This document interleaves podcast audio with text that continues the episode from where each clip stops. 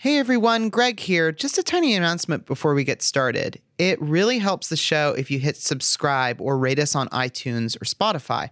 Also, new for season two, we would love for you to email us at upsell at eater.com with questions you have for us or comments about the show, suggestions of how we can make the upsell better, or just info about your personal life. You can ask us literally anything, and who knows, we might even uh, answer it on the show.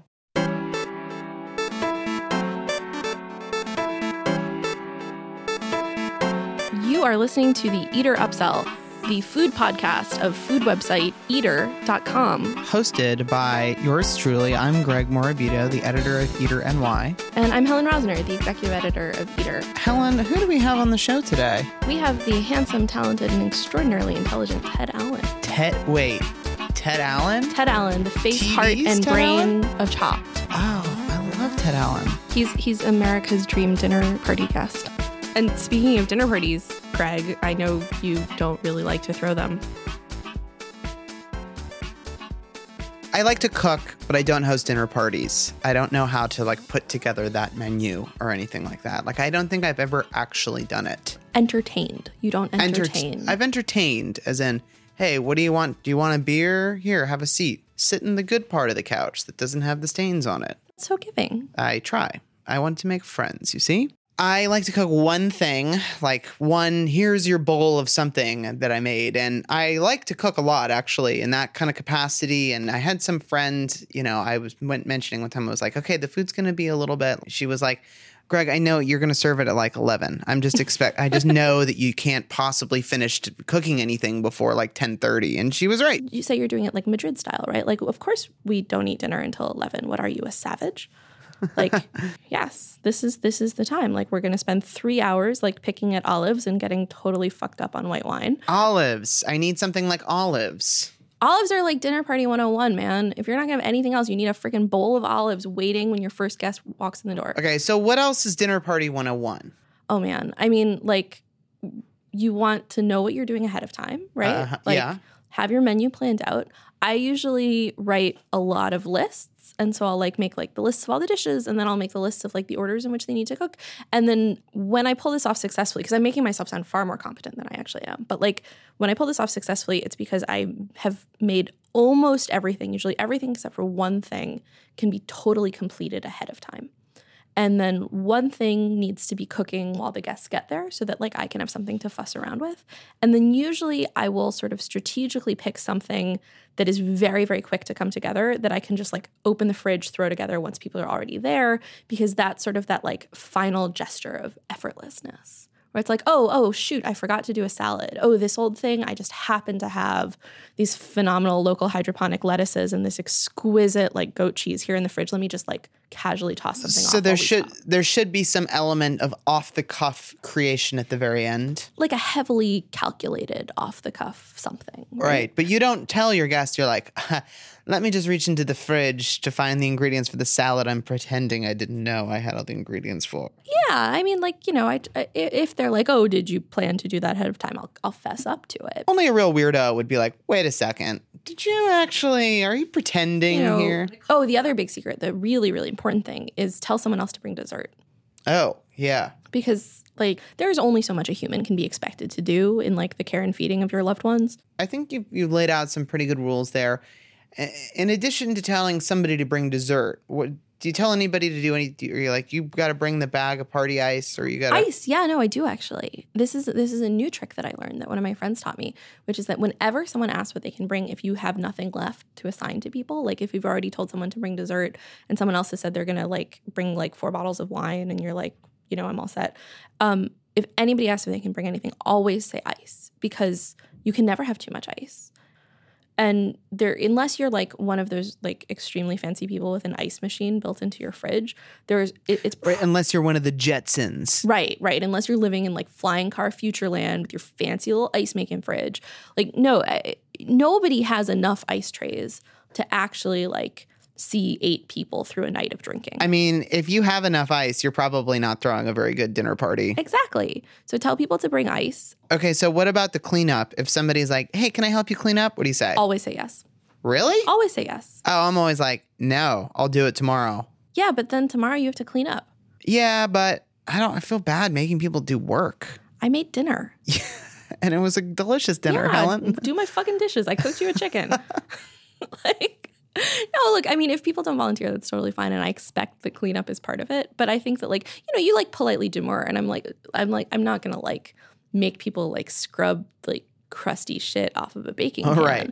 But like, Here's a big pan that I made polenta in. and I, I don't have a. s- No, but I think, you know, if someone Sponge. volunteers and you say no and they like really insist, I think it's nice. It's a, it's a it's a nice gesture. I mean, if you know that you've got nothing going on tomorrow and like you're to clean up, that's totally cool. But also, I suspect so like you and I both live in apartments in Brooklyn, and so like space is somewhat at a premium. And if we're to have dessert at the end of dinner, the dishes that are all on the table need to go somewhere. And so they get piled up in the sink, and then dessert happens, and then there's like dishes from dessert, and then those have nowhere else to go. And so I think that like if you can incorporate cleaning up into the fun of the dinner party, like if you are all at that point like, you know, several bottles of wine in and like everyone's got their drink in one hand and you're sort of scrubbing with the other and the music is on and like conversation is continuing, it's like, you know, after dessert you can all play charades or cards against humanity or whatever or you can just like hang out and like scrub a dish with your free time. But yeah, no, man, throw a dinner party. Invite me over. I will. All right. And I'll invite all of you listeners out there. Oh, guys, see you next Saturday at Greg's house. Bring the ice. I live at 123. yeah, if you if you do actually want to attend a dinner party at Greg's house, I'm gonna now force him to host one. Drop us a line at upselleteater.com explaining why you deserve to be there. And I don't know, maybe we'll convince someone to like fly you. To, we're probably this is not gonna really happen, but it, you know, send us a letter saying why you should eat dinner with me and Greg.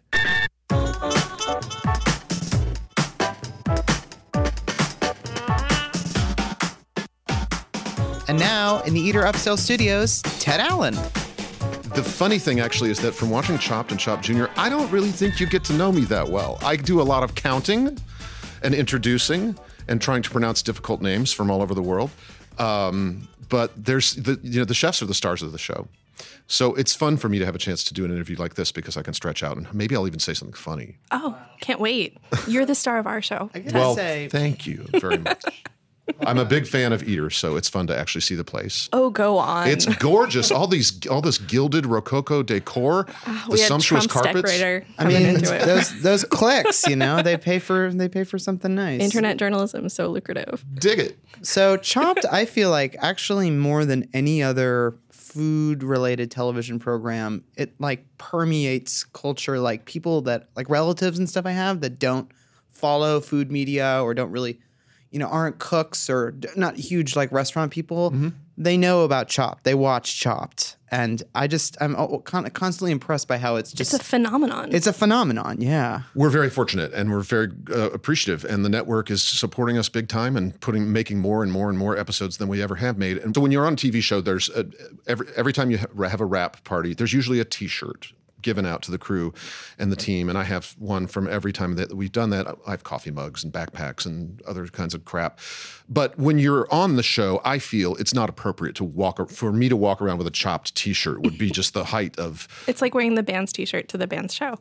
Well, I mean, I did that. Maybe I was a dork, but I'm the host of the show, and I feel like it would uh, just look like I'm desperate for attention. I get plenty more attention than what I want, so I so I don't wear them. But the crew tells me that anytime they go out drinking with a chopped T-shirt on, people people grab them and go, oh, my, get really excited and say, oh my god, you work there?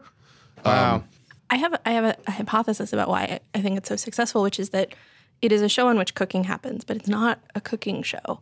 It's a game show. It's a it is a game show. It's a b- uh, or uh, I also sometimes liken it to a basketball game. Yeah. it has the intensity and the speed of a sport, and this is why so much of these the I think a good competitive show like ours makes more sense in prime time than say a standard sir show. As much as I love cooking shows and always have, it's just a much broader audience and Yeah. people who don't ever cook. I feel like there's a lot of little stories in every episode, and that's kind of the thing that I feel like It's like like that people get adrenaline really- build up too, though. It's like it's like tension release, tension release, like every 14 seconds. I think the editing is really, really, really good on our show. As Um, an editor, I appreciate that. Oh, you are an editor, so you understand. It's. I mean, first of all, I don't know how you do it. Um, It's easier with words than TV, I think. I, I'm sure it is, but even then, uh, one episode of Chopped takes 37 days to edit, No, it doesn't. which makes me want to kill myself just thinking about it. Wait, is that a real number? Is that you being hyperbolic? no, it's a real number. 37? I mean, how is that even possible? But if you think about it, we have uh, easily 13, 14 cameras, each of which uh, it's a 12 hour shoot day, which probably means what? I don't know, seven hours of tape times 13 cameras. With, there are four producers who sit up in the control room and log moments that they think are going to be significant in the show. The, the- it's I don't I I'm with you. I think of it as a game show, but it also had the the only reality elements that it has is that producers don't know what are going to be the storylines until they happen. Right. Say somebody drops a steak on the floor, but then deci- decides to plate it, which hasn't happened in a very long time you know, you want to hope that you got a picture of that because we're not going to fake it, and that will obviously be a story. So up somewhere, somehow, using computers or something, they they log what moment in time and what camera got that shot. So how does that compare to your first foray into reality TV? Yeah, uh, Chopped is very, is very different from Queer Eye. I have n- seen far fewer of our cast members naked.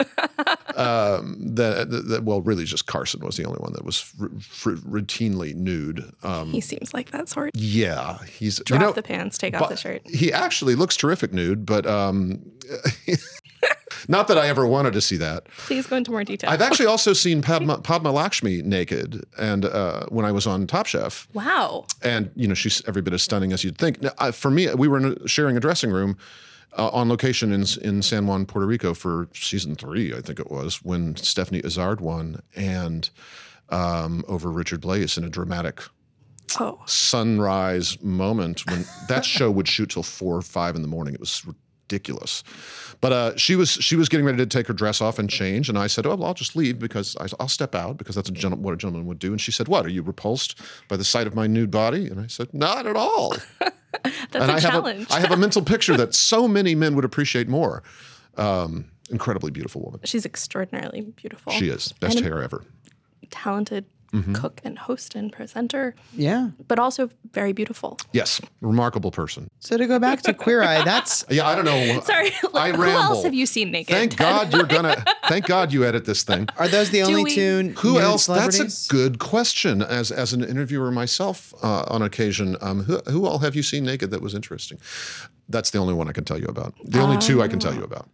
No, nobody else. But back to Queer Eye. So that was another like phenomenon, and I feel like I I ha- must it have had some sort popularized of the, the word queer. First Yeah, of all, which kinda is, like, did, it- yeah. like in a massive and monumental watershed kind of way. I remember when it came out, reading uncountable articles that were explaining to people what the word queer meant. I will never forget the arrival of the word queer when uh, it actually and the cast. What particularly myself didn't like the title. To me, queer eye uh, is queer was such a loaded word. This is back. I mean, queer nation was still uh, around. this was like 2003, 2004, right? Yes, d- and queer was a, a a word that had not been nearly as embraced as it has today, and was a very loaded political word. But I but I came to understand, and I'll never forget when I the first time I watched Matt Lauer try to say queer, the word queer. I mean, he kind of bungled it a little bit because it just wasn't a word we were comfortable. Someone like Matt Lauer wouldn't shouldn't be comfortable with that word. But I think it has something to do with what caught people's attention. Yeah. It was an act of reclamation. I can't exactly explain how this connects the dots in my mind, but I want to say that Queer Eye for the Straight Guy uh, largely influenced um, straight men somehow getting into a lot of the these things about like design and food and fashion. Um, I don't know. Do, do you have any thoughts on that? Like, yeah, sure. I mean, I think Queer Eye, we were the first all gay cast of any show that has ever been on American TV. Um, we, uh, I think th- the show was, I think, pretty brilliantly made for what it was. It had certainly pl- plenty of crass, crass commercialism in it. Uh, as well, but it also brought together two groups of people that just were never brought together, and over the over the subject matter of interior decorating and food and fashion. Below that was burbling that sort of subtext. But the best episodes were the ones when, in in which the straight guy, as we called him affectionately, was was visibly uncomfortable with us at the beginning, and that and then warmed up, and they always warmed up because it's a powerful thing to have five people who know something about those areas care about you and help set you up aside from the fact that of course we give you a television a giant screen tv and a sofa which is awesome and paint your apartment really cool. Um, so th- there was a there was a power there.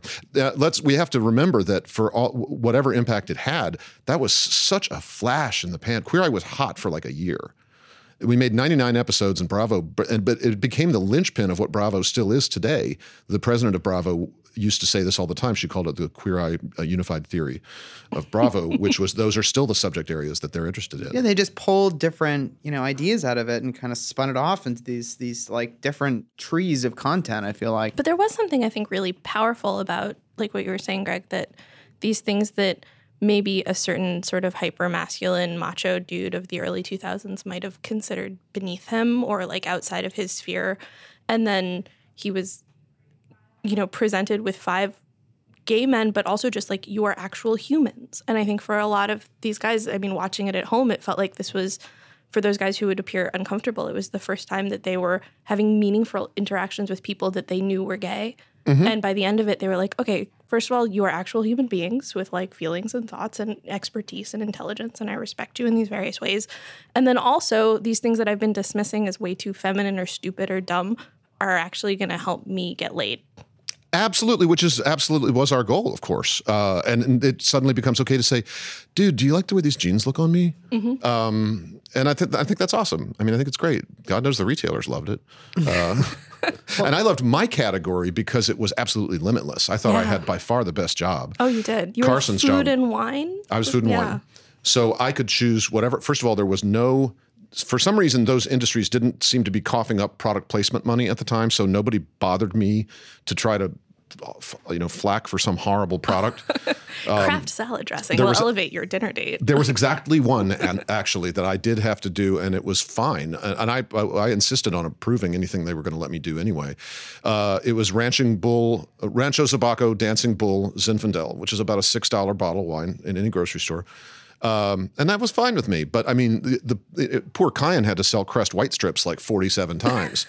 um, and I didn't have to. I could talk, introduce somebody to the different varieties of champagne. I could show you how to break down a lobster. I could show you how to make fried chicken. I did all those things. For that wine angle, though, that's got to be a kind of seminal moment for wine on television. I feel like, like I can't think of any other show really before that where that was kind of just kind of baked into it. You know? people who love people who love wine have been t- trying forever to get wine TV shows on TV, and nobody watches them. That's the problem. Food Network, I'm I'm I'm sure they've tried, and I know they would be delighted, but th- if they could succeed with it, but it, if you try to pitch them a wine show, they're they're you can just see them lose interest. It's it's not something a lot of people want to watch on TV.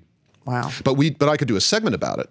Um, and meanwhile, the the hardest gig, of course, was Thom Filicia's. You can't fake a makeover. You have to go buy furniture and you have to apply wallpaper to walls. It takes days, and it's and there are deadlines and there's pressure, and you have to have it done by X day. You have to, which if, if you've ever so much as painted a room, you know does not happen ever. Looking back on it now, I mean, it was. Uh, there are several things about the show I would have changed.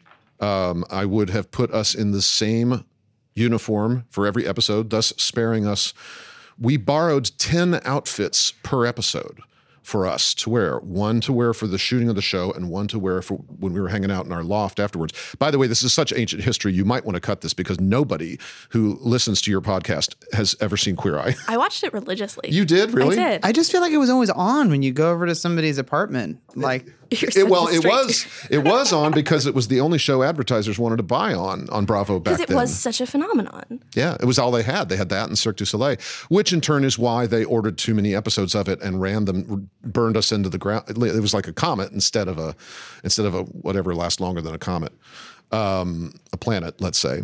a son. A sun. sun. I have to say, the way it all worked out for me, and Thom Filicia predicted, our design guy, Thom Filicia predicted that I was the one that would end up getting a gig on Food Network just because it translated well and because that network was there and established and was the home of all things food at the time.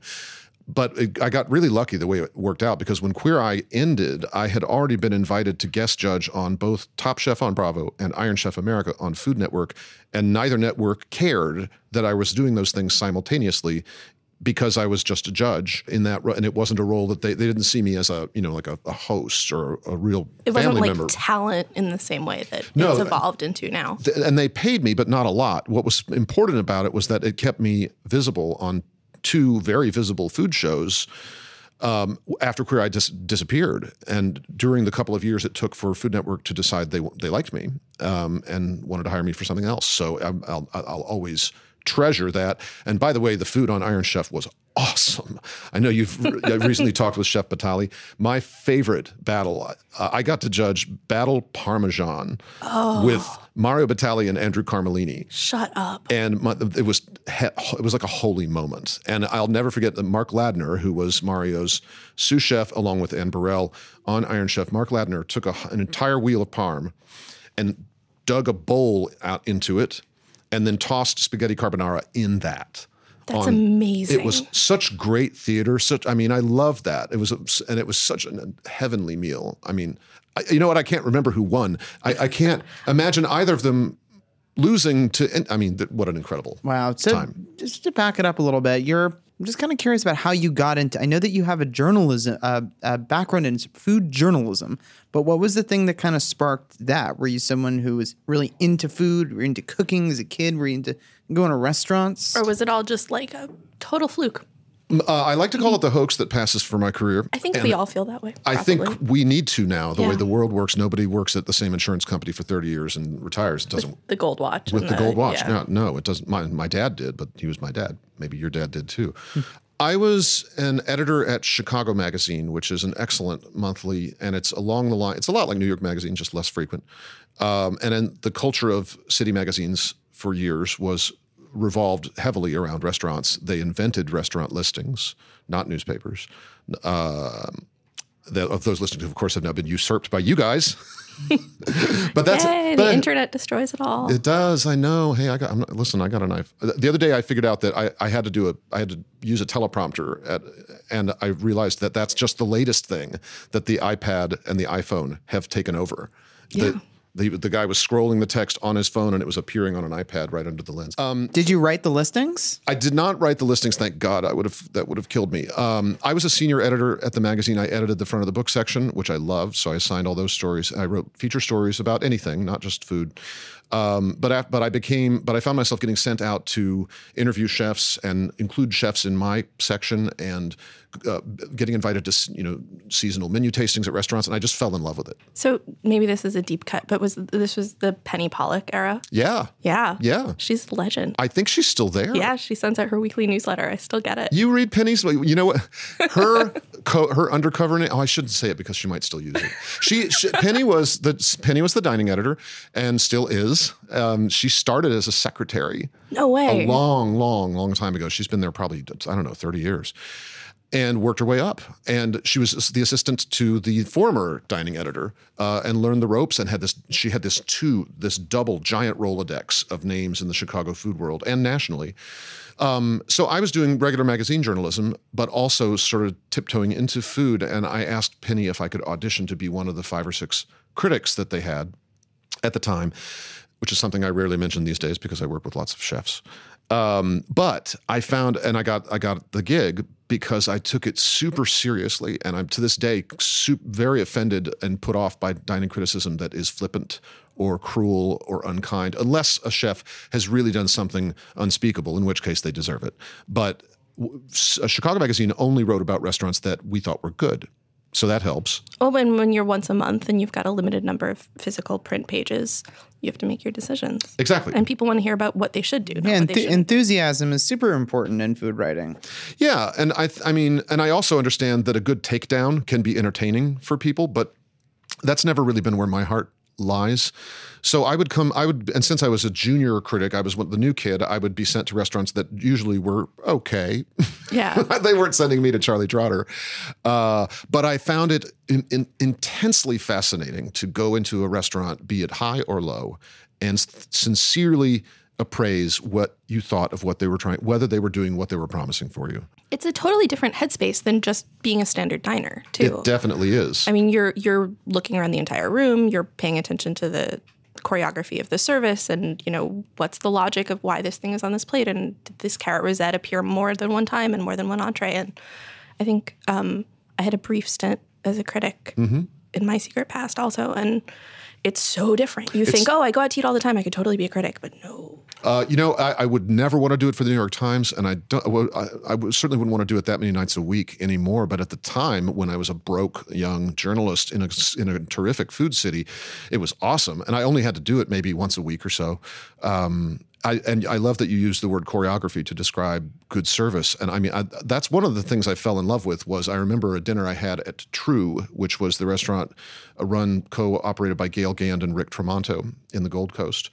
The and, caviar staircase, right? Yes, the God. Did you did you live there? I grew up in Chicago. Oh yeah. my gosh. Okay, the caviar staircase. Gail Gand once said something to me that was fairly inarguably pretentious, but true, which was she described the kitchen as a ballet of knives, a ballet with knives and fire. Oh, but it, but as but just as you said, choreography. I'll yeah. never forget the moment, and there's probably a name for this. When I looked over at a ten top next to me, and there were there uh, maybe it was it a 10 maybe it was eight let's say there were eight diners on at a round table and there were eight waiters each of them approaching with a with a dish with a cloche on top which i now work with every day at chopped only theirs were prettier and they un, and they placed the plates in front of each diner and then at, at, simultaneously lifted all those cloches at the same time to reveal something precious and amazing underneath.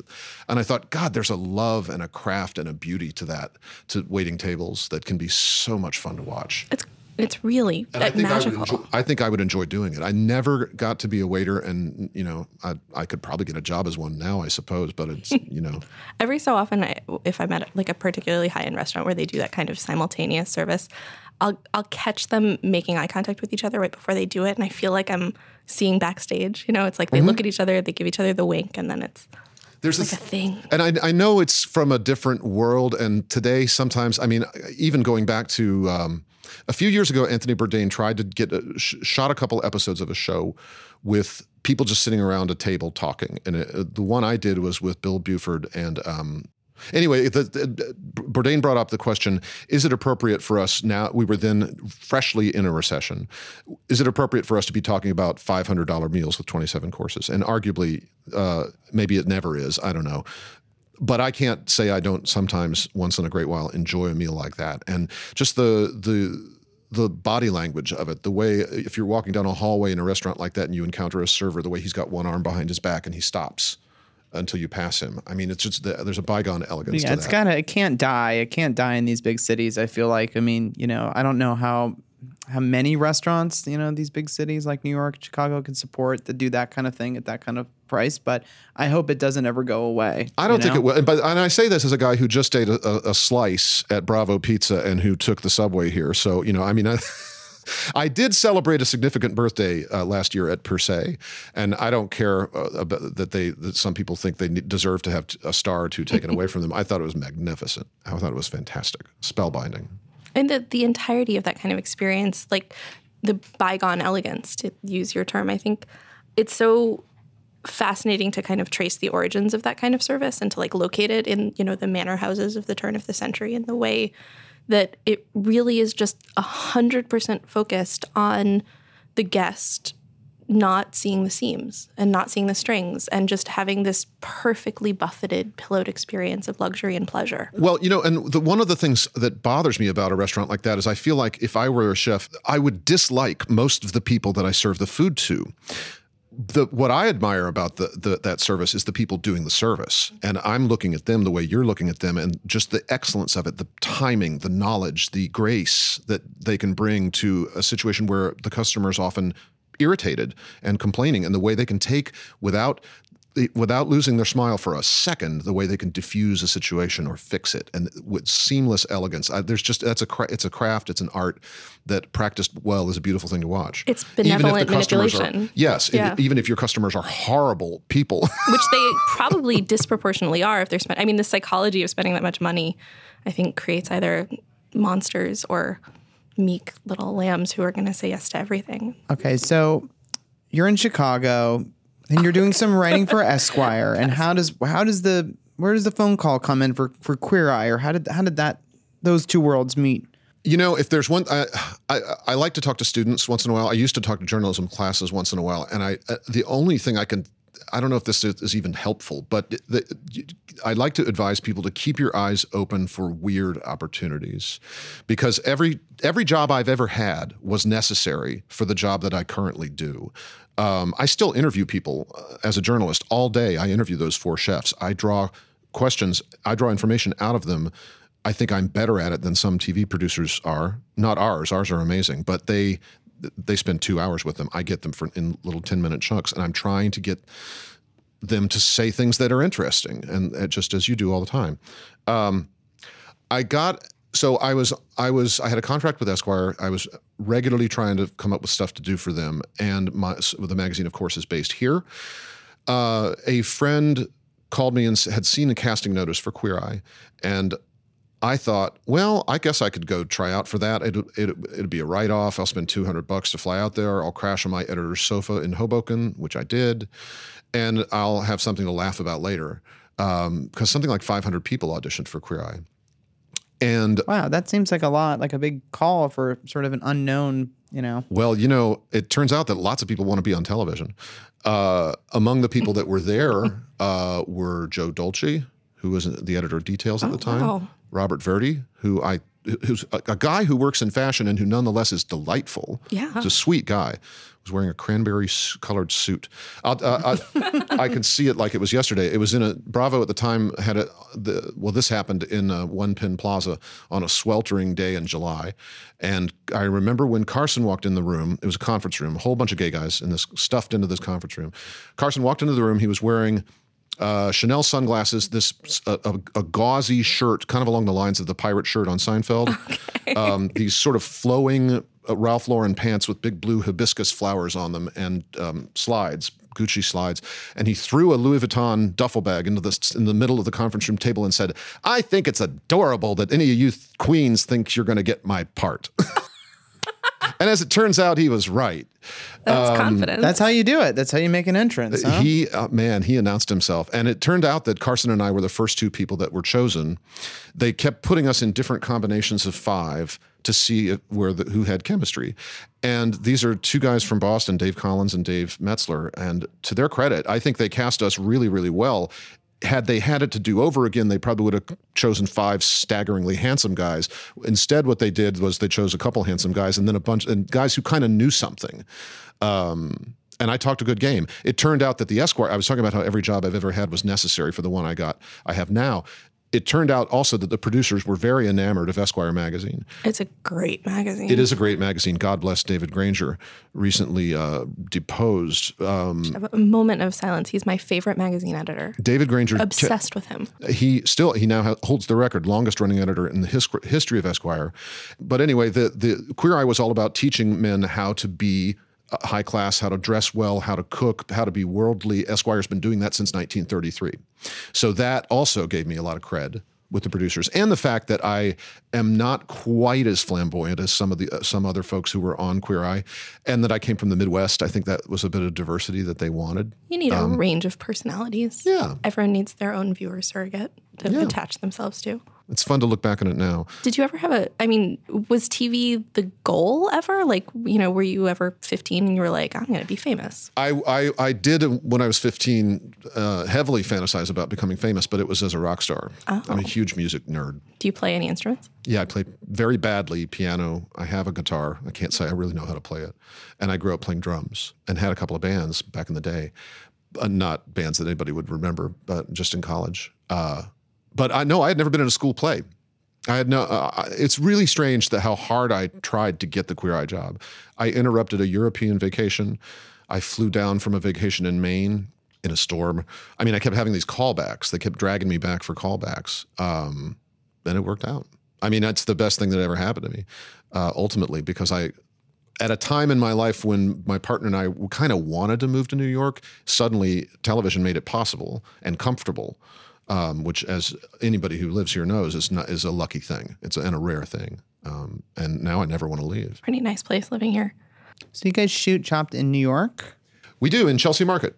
Just down the street, There you go. a long ways down the street. A street. very important food place. Our eater critic Robert Sietsema just declared that it's the best food hall in New York City. and a really good hummus place just opened inside of it. I've a bunch of stuff has just opened. I, I have trouble being inside Chelsea Market because it gives me panic attacks. Uh, it's so crowded. It's like the Times Square of downtown. But there's uh, one of the only places in New York that you can truly get a great taco from Los Tacos. There's Num Pang. I'm going to date myself because I know there are places much newer that have just opened down there. Yeah, just I mean, uh, Mike Solomonov's hummus place, Dizengoff, which is my current object of obsession because I I'm really into. I don't know. I'm into hummus right now. It's a weird thing. we have several Middle Eastern restaurants uh, in the, that deliver in my area of Clinton Hill, and um, I, I hate their hummus. It's boring. The, most of the hummus that I've tasted here, as opposed to an Egyptian place I used to go in Chicago, I, where, which is where I got introduced to hummus. The hummus in New York City is too much about tahini and not enough lemon and not enough garlic for me. I think it's I, boring. I'll agree with that. Yeah. No, I think that's totally fair. and I don't know if that means that that Egyptian hummus is more vibrant than Lebanese hummus or what. It could there are a lot of debates about this. I think that like you know my, my husband is Middle Eastern and, and his father is Egyptian and his mother is Palestinian and there are and you know we have lots of friends who are from all over the Middle East and there is a lot of very strong animosity about whose hummus is superior and I think in the end it is 100% dependent on the individual making the hummus.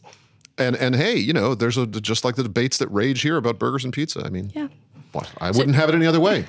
So do you still cook? Do you have Uh, time to cook? I love to cook. I, I'm one of those people who gets uncomfortable if too many days go by that I haven't been allowed to cook, and it's one of the things that's uh, I'm I, I'm constantly admonished by a certain husband of mine not to complain about my job. But one of the things I love my job; it's great.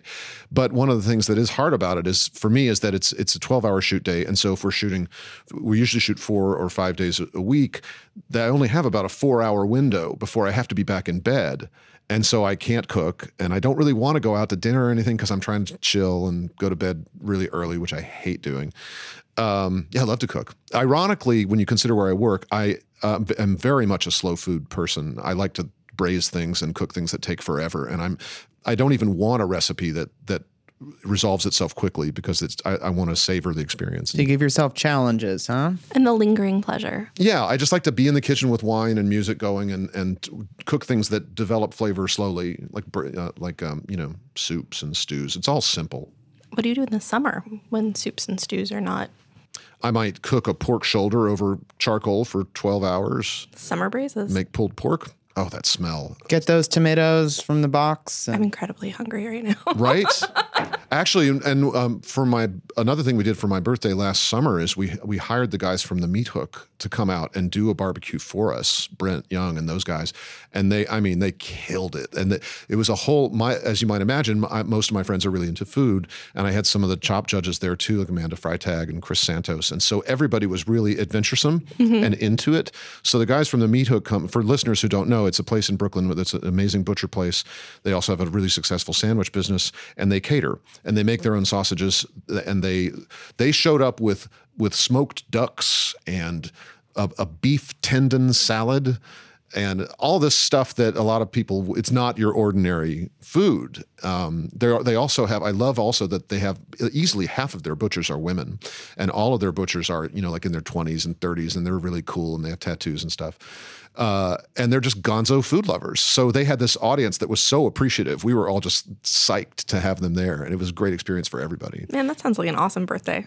it was great, and they were so the price. Maybe they gave me a break because I've said nice things about them publicly. I don't know, but the price was fantastic. I got a six foot sub from them for my birthday this past year. It Sweet. was like I feel like we're on the same wavelength, but your party sounds like it was a little the bit meat more hook's fun. great. I remember when it first opened, I was very intimidated to go up there and ask them for They're meat, so but then they're like so nice about it. I feel like they've kind of broken, you know, everybody's kind of I'm intimidated by cool people, but then they're actually like Well, really but they're real. they're total food nerds at heart. They just happen to have tattoos and they play speed metal behind the mm-hmm. counter.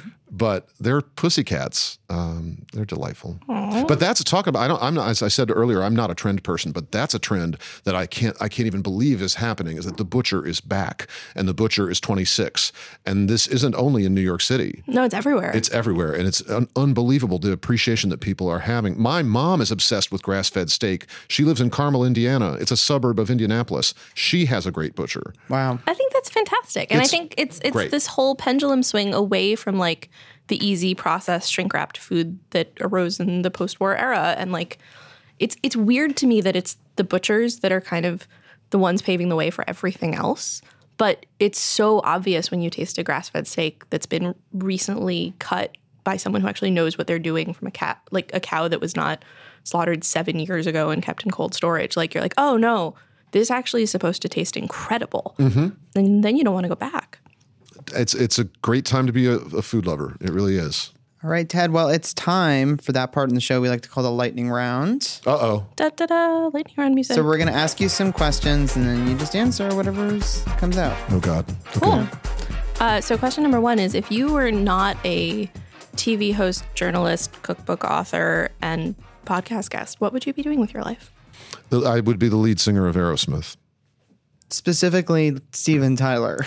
Actually, I don't really need to look like Steven Tyler. Let me think of somebody cuter. Um, that's what I, that, you know, and, it's funny because now on Chopped Junior we have we have two guest judges in addition to one of our regular chopped all time long time judges. And the network likes us to have guests who are actor famous and actors and musicians and whatnot. And it's it it, it in some it lends something fun to the mix. It also makes the heavy the lifting a little heavier for for amanda freitag or alex Guarnaschelli uh, or myself. But they but it's it's it's exposed me to some performers like who have 9 million Instagram followers and who sing in stadiums and get their lyrics sung back to them, which to me I think would be the the ultimate rush. The and and I, and I, I feel like at 51 that maybe that window might be closing on It's me a never little too bit. late. Never too late to be a rock star. We'll see. Uh, you know, uh, I'm yeah. Yeah, we'll see. All right, so I might learn how to play the damn piano. I bought a piano, but I haven't learned to, to play it very well. So, question number two you got an, an hour at the airport, you got money in your pocket. What are you going to do? How are you going to kill that time? I'm going to read a magazine. Which magazine? Vanity Fair usually, because they, they do good long form yarns and they have a little bit of a little bit of bubbly, trashy stuff and a little bit of serious reporting.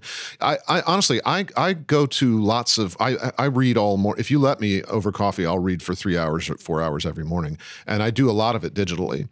Uh, but one thing that I'm I'm experiencing is a sort of what they might call a flight to quality when it comes to journalism. And there are an Eater is a great website, and I think is an, a very high quality and journalistically sound website. There are lots of news aggregators that are not, and I've and I've and I've gotten really sick of most of them. And I I recently subscribed. I, I get the New York Times, of course. I also just signed up for the Washington Post because they do real journalism and particularly with the election stuff, which I'm obsessively reading, even though it makes me want to die. um, I went to the Post because they have a really good national national presidential race coverage, and it's also really fun to read George Will sputter apoplectically at the phenomenon of what's his face, who I won't mention the name of. I'm not answering these questions very rapidly. No, these are great. um, our next question: If you had to be a contestant on a food competition show that is not yours or one of yours that you host, which one would you want to be a contestant on? I mean, it, the thing is, I'm not a professional chef, so it, I want it. I would. I'd, I'd be happy to compete against people who are kind of at my level, but it would have to be like you know, home cooks. Like Okay, we're gonna we're gonna have home cook edition of whatever. the home cook edition of whatever. I don't watch any of the other competition shows, if that's what you're getting at. I've I've actually never seen a Gordon Ramsay show, not for any special reason other than that I'm so steeped in that life all the time at my job. I I can't keep up with my own show. Um, people have asked all the time when I'm going to cook. When when am I ever going to cook, cook on Chopped? But I don't think you should do that. I'm not going to. Yeah. Thank you.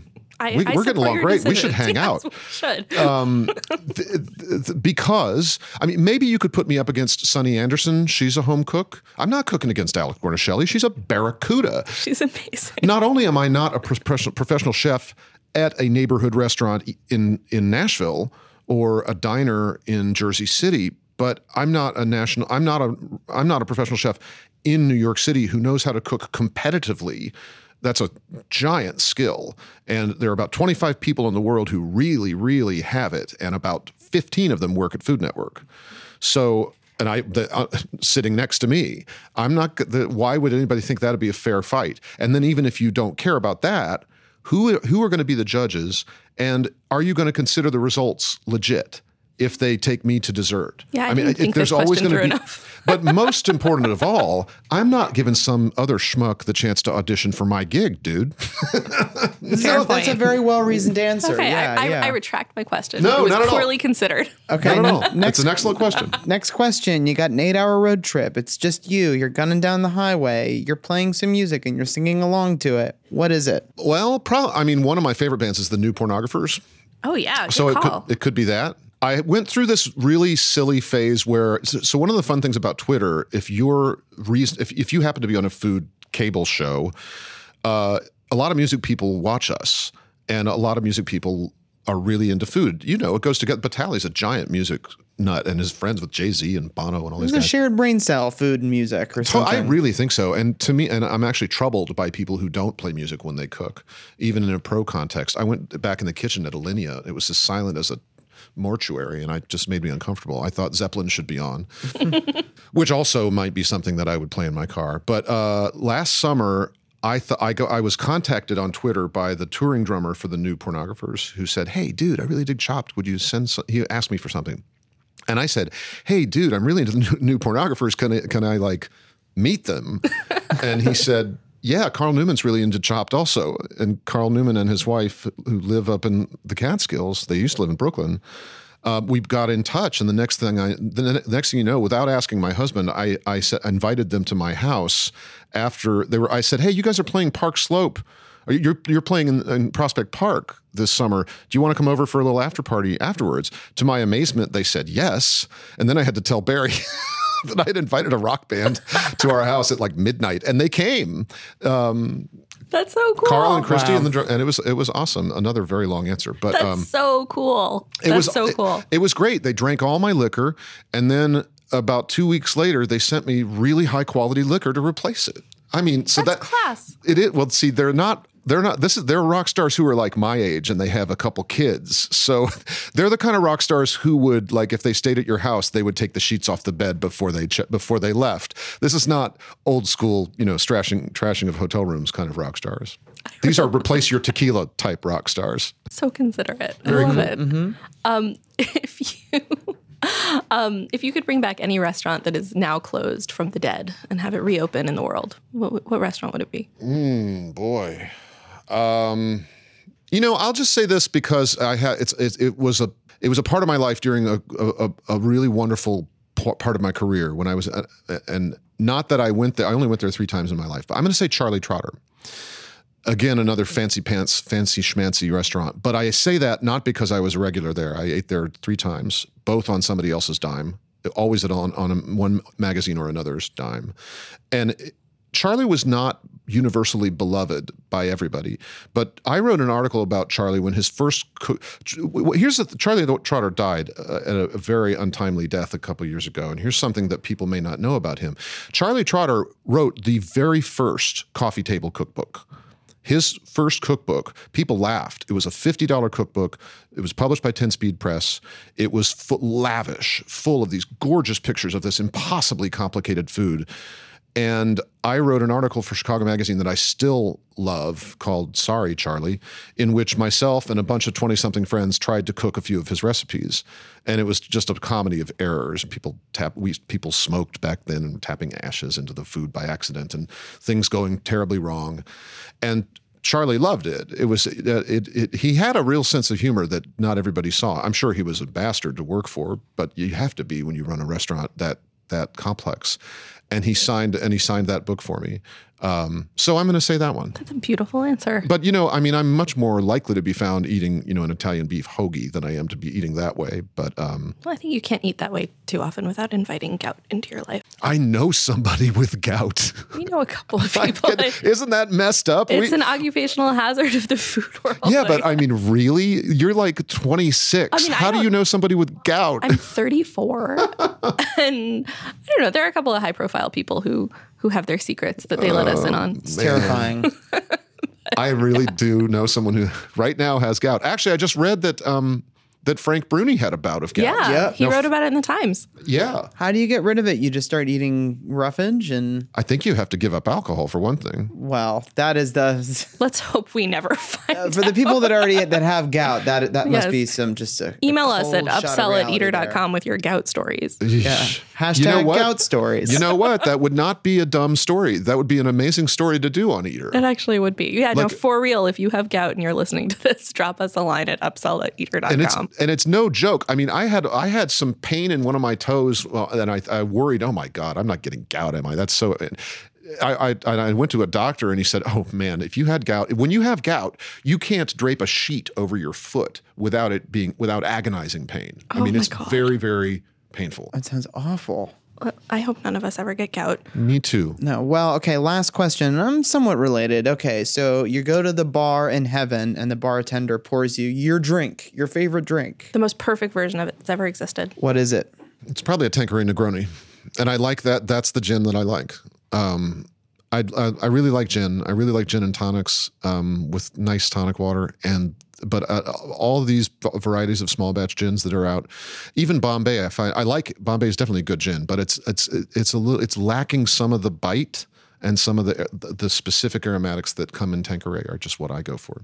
That's my thing. I do have about 16 different kinds of gin in my liquor cabinet because people keep giving it to me for my birthday or whatever. Because you like gin. I do. Not bad to have around. No. When the new pornographers drop by, you need to fuel the, The new pornographers are tequila people, I've, I've learned. I But hope that- that now that you've shared this bit of insight into the new pornographers, that they constantly get asked to these fun parties because they'll constantly replace the liquor. Well, yeah. I mean, hey, you know, they, were, they showed excellent manners. I, I mean, I did have to kick, kick them out of the house at 3.30 because you know, I had to go to, you know, I mean, that's really late for me. But, um, and they left politely, uh, but they were great. They were great. I mean, but that's that was one of that's one of the things about Twitter that I really enjoy is that I've gotten in touch with several musicians that I like uh, and have gotten to meet people. And then my my husband's like, you know, you really should stop trying to meet your rock heroes because what makes you think they're going to be nice people just because they make good songs? And the, you know, of course they're not. Um, some of them are, but you know, well, I, I you know I, I was kind of I was really sad to lose David Bowie this year, as so many of us were. He was a hero of mine, Uh, but I kind of thought, I mean, I wonder if he would have been nice. He, I, you know, you got to be careful about trying to meet your heroes. It's always risky. It's always kind of risky. Well, you turned out to be really nice. Thanks for coming by. Hey, thanks for having me. Lots of fun. Thanks for the cookies. They smell amazing. They look really good too. Um, Ted Allen, you can check him out on Chopped and Chopped Junior, and you have cookbooks, and you're on Twitter, and you're on Instagram. He's everywhere. Check him out. He's What's your. Instagram handle? Um, the Ted Allen, and that's also my Twitter handle. Cool. Ted, thanks for coming by the Eater Upsell. Hey, thanks for having me. Hey.